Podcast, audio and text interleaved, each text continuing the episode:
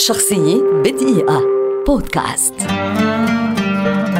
يوهان كرويف لاعب كرة قدم هولندي يعد أحد أبرز وأشهر الأسماء في تاريخ الساحرة المستديرة ولد عام 1947 في طفولته كان يحضر إلى ملعب أياكس أمستردام مع والدته التي كانت تعمل كمنظفة في النادي. وخلال الفترة التي كانت تعمل فيها كان هو يداعب الكرة مع فتية من عمره. فشاهده أحد المسؤولين ولمس الموهبة لديه وسجله على الفور وهو في سن العاشرة. ولم يبلغ السابعة عشر من عمره حتى انضم للفريق الأول بالنادي. وبعد سنتين كان أياكس قد أصبح رائد الكرة الحديثة وتربع بقيادته على العرش الأوروبي ثلاث سنوات متتالية 1971 و72 و73 انتقل في عام 1973 إلى نادي برشلونة الإسباني وفي أول موسم له مع برشلونة فاز بلقب بطولة الدوري بعد غياب 14 عاما وكانت مسيرته مع النادي الكتالوني حافلة وتاريخية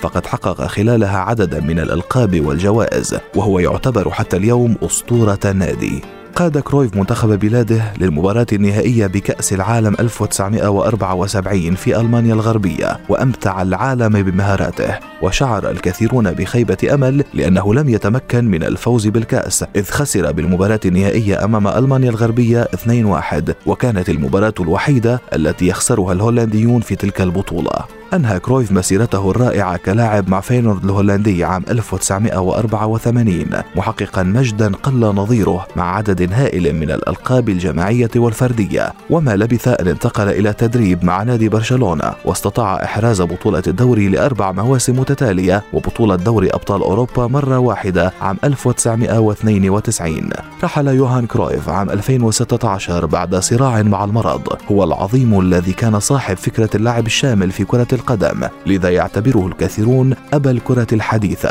وقد اختاره بيليه ضمن قائمته لأفضل 125 لاعبا حيا في مارس عام 2004 شخصية بدقيقة. بودكاست.